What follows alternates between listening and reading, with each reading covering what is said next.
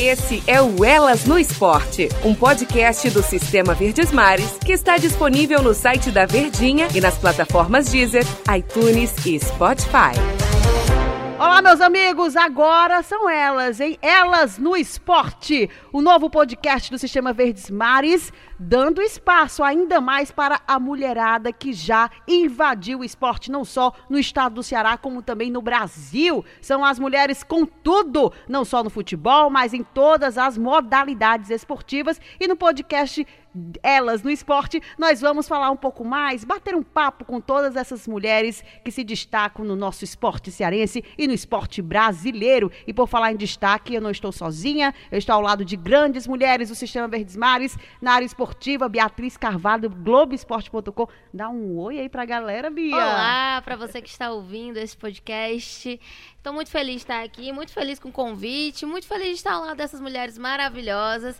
E eu estou muito feliz também de estar participando desse podcast, dessa estreia aí, que eu sei que vai ser muito importante esse podcast para todo mundo. Que coisa boa, Beatriz Carvalho, a Só felicidade. que manda ver aí no Globo, nas matérias do Globoesporte.com e na TV também, hein, Biazinha? Tá dando já as caras na A gente televisão, tá aí né? fazendo de tudo, tudo pouco. É. Aqui a gente faz tudo, Thaís O Jorge. que o professor Ah. mandar. O que o professor manda, a gente cumpre.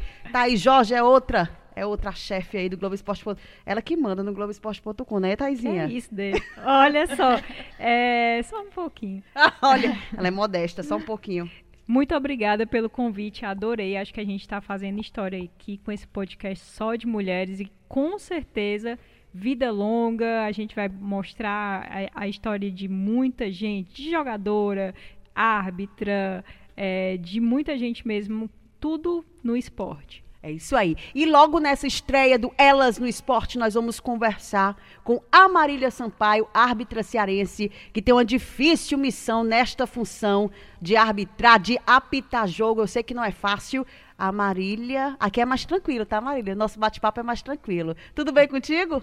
Tudo bem, Denise? Satisfação participar do Elas no Esporte, representando a minha Federação Cearense de Futebol e toda a arbitragem feminina e também toda a mulherada, né? Olha, tá aí a Marília. A Marília que no final do podcast vai tocar um samba aqui pra gente, tá, meus amigos? Ora. Ora. Conta essa história aí dessa. É, vamos, vamos, escolhe logo a música, tá, Bia? Um samba bom aí pra gente já entrar no clima aí do pagode. A É gente gosta aí. do Thiaguinho. Sextou, pode ser? né? Tiaguinho, pode ser o Tiaguinho? Pode Bora. ser. A gente escolhe a música aqui do Tiaguinho, viu? Eu falo isso, gente, porque a Marília, antes de entrar nesse mundo esportivo, né, da arbitragem, é, ela foi jogadora de rugby, ainda joga, né, a Marília? Isso, sim. Ela, ela é percussionista de. Conta pra gente esse, esse bafulê, como diz o João Inácio Júnior. Essa coisa boa aí, Marília, vai lá. Bom, é, eu já participei de uma banda também só de mulheres, né, que era Meninas da Vila. Esse nome era justamente porque todas moravam em uma vila de casas. Então surgiu por brincadeiras da gente fundo de quintal e, e daí a gente levava às vezes os instrumentos para alguns barzinhos.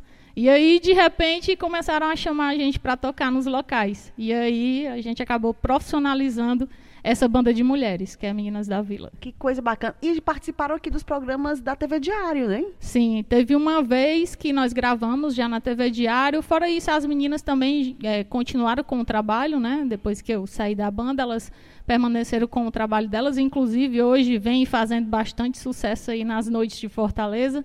E também já fizeram várias matérias na, na TV. Que barato. Percussionista.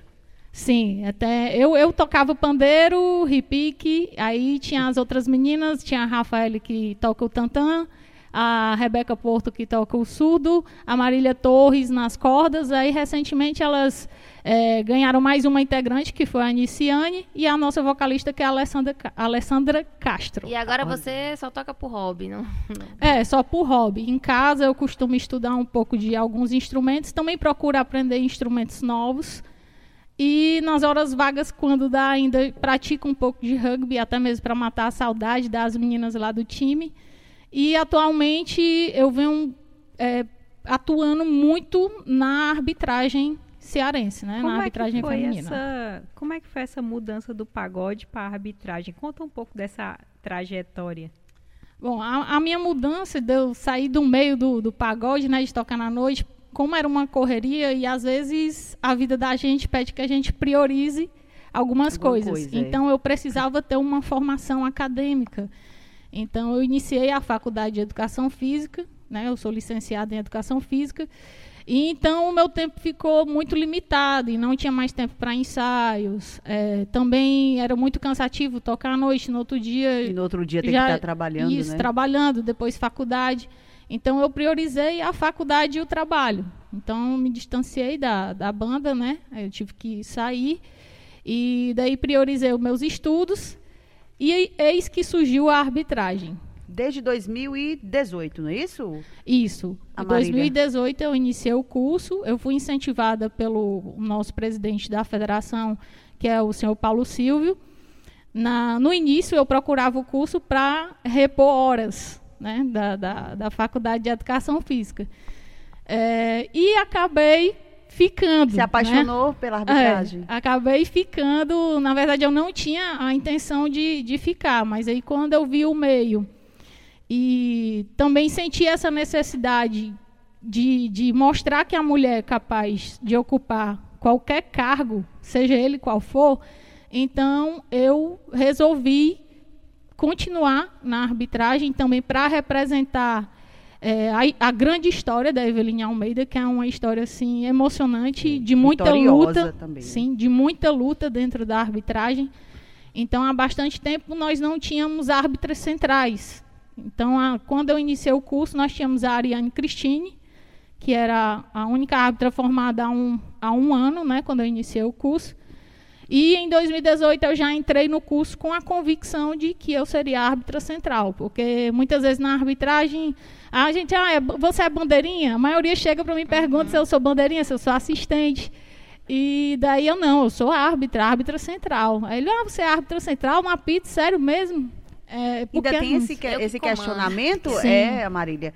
E olha um, um, destaque assim bacana, meninas, que de, há 11 anos a federação não tinha uma árbitra apitando no, na elite, na primeira divisão do campeonato estadual. Hoje é só você, né? Tem aí a Ariane, mas apitando atualmente nesse campeonato de 2020 é só você, né? Isso, no, no apito, estreia no apito, foi só eu. A Ariane ainda não teve a, a, oportunidade, mas eu acredito que futuramente ela já também vai ter essa oportunidade de, de atuar. E outras também, né? Porque hoje a, a federação, por exemplo, já está com um quadro bem mais ampliado feminino. É, nós temos também uma, uma outra árbitra que está chegando aí dessa turma anterior, que é a Elizabeth Esmeralda. Também já vem se desenvolvendo, se destacando bastante nos jogos. Então só tende a crescer. E é isso que a nossa comissão de arbitragem quer, é isso que a nossa federação cearense quer. É ampliar é, esse quadro feminino e cada vez inserir as mulheres dentro do futebol. Né? Nós não torcemos só pela arbitragem em si, mas também por todas as mulheres dentro do futebol, dentro de qualquer esporte. Uhum. E você falou dessa questão também de que escolheu essa carreira também para levantar a bandeira de que mulher pode estar assim em qualquer lugar. E eu acredito que você tenha passado por muita coisa por causa disso também, né? E eu queria que você falasse um pouco da sua experiência. Ah, sim, muitas, muitas coisas, né? É, dentro de campo, é, você é duas vezes mais desafiada do que um homem, por você ser uma mulher ali dentro. Então, é, um, um, erro que um homem comete, se uma mulher cometer. Eita, ah, papai. Oxe, aí é, é aí pior. já era, né, amiga? É, é uma situação delicada. Exatamente. Então, é, tem muito essa mistificação, né? Que, ah, é uma mulher e tal, vamos para cima, que ela não tem autoridade, que ela não tem. Então, já assim, teve jogos muito difíceis, já que eu fiz, que eu enfrentei realmente ali a macharada e eu mostrei a minha autoridade dentro de campo através do meu conhecimento das regras, através da, da minha capacidade física e também da minha capacidade técnica. Então, o, o árbitro de futebol, as mulheres, né, árbitras também, elas, elas atuam da mesma maneira que os homens. O teste físico é o mesmo, a parte técnica são as mesmas regras que a gente estuda. E a autoridade é ter o pulso firme ali. Então, por isso que nós temos todo o acompanhamento, tanto nutricional como também mental. Na, na própria federação, nós temos todos esse, esses acompanha, acompanhamentos da, da, da, parte dos pilares né, uhum. da, da arbitragem Então, todos eles são acompanhados para que isso seja levado em consideração caso você vá cumprir uma escala de um jogo. Então, tudo isso é avaliado. Então, todas a, as escalas elas são pensadas né, e analisadas de acordo com aquele árbitro que, a, que pretende ser escalado ou colocado. Então, ele tem que estar tá no padrão elevado para poder, é, até mesmo poder ter condições de atuar em, em, um jogo importante. Teve alguma situação assim delicada, é, é, é, a Marília, assim, que você, puxa vida, pensou assim, na questão assim, não só da falta de respeito, porque infelizmente a gente às vezes passa por situações ruins, né, no meio do futebol, por ser mulher também em outras questões, mas assim, teve alguma situação assim que você, algum constrangimento que você passou em campo que acharia que, puxa vida, eu teria que passar por isso ou você consegue tirar é, de letra qualquer tipo de problema? Eu consigo tirar de letra. É, teve uma situação, sim, que é, eu fui bastante defamada pelo jogador em voz baixa dentro de campo.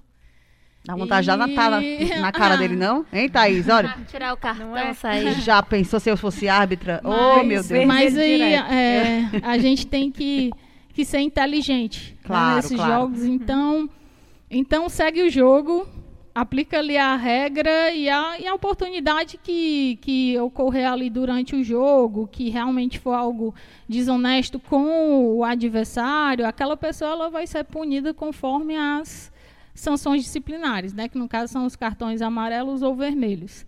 Mas já teve sim uma situação bem constrangedora, inclusive eu achei até falta de educação por ser um jogador profissional, né, é, agir dessa maneira, de falar ali palavrões, de te xingar em voz baixa, até mesmo para não pegar ali a leitura labial e não ver o que ele está me falando. Então, assim, foi um pouco constrangedor, mas ao mesmo tempo eu, poxa, que pessoa mal educada. Né, e não respeitar uma mulher, então que, será que em casa ele respeita a esposa ou a namorada? Enfim, eu fiquei com esse pensamento. Ele deve respeitar nem a mãe, né? É. Se sai de casa dessa forma. Em Brasil e Itália, agora a reedição da final né, de 1994 foi um quinteto só de mulheres na arbitragem. Assim, eu queria saber como é que foi essa experiência para vocês. Ah, para mim, particularmente, foi uma experiência assim marcante que eu nunca vou esquecer na vida. Né? É, eu ter acompanhado ali os ídolos né, também, ter visto eles de pertinho. E também, ainda mais, trabalhar com árbitras FIFAs, né, todas ali FIFAs. Neuza, é, Leila e também a Edna. Né? A Edna eu admiro ela demais, me espelho também no trabalho dela, na maneira que ela trabalha. Então, ela vem aí quebrando um tabu no Brasil todo. Né? E, e ela vem mostrando aí que a capacidade da, da mulher em, em atuar né, em jogos importantes. Então ela já vem aí galgando, abrindo esses caminhos para outras árbitras também do Brasil. Olha que bacana. E você falou de árbitra FIFA. O que é que falta aí para a Marília ser uma representante da FIFA?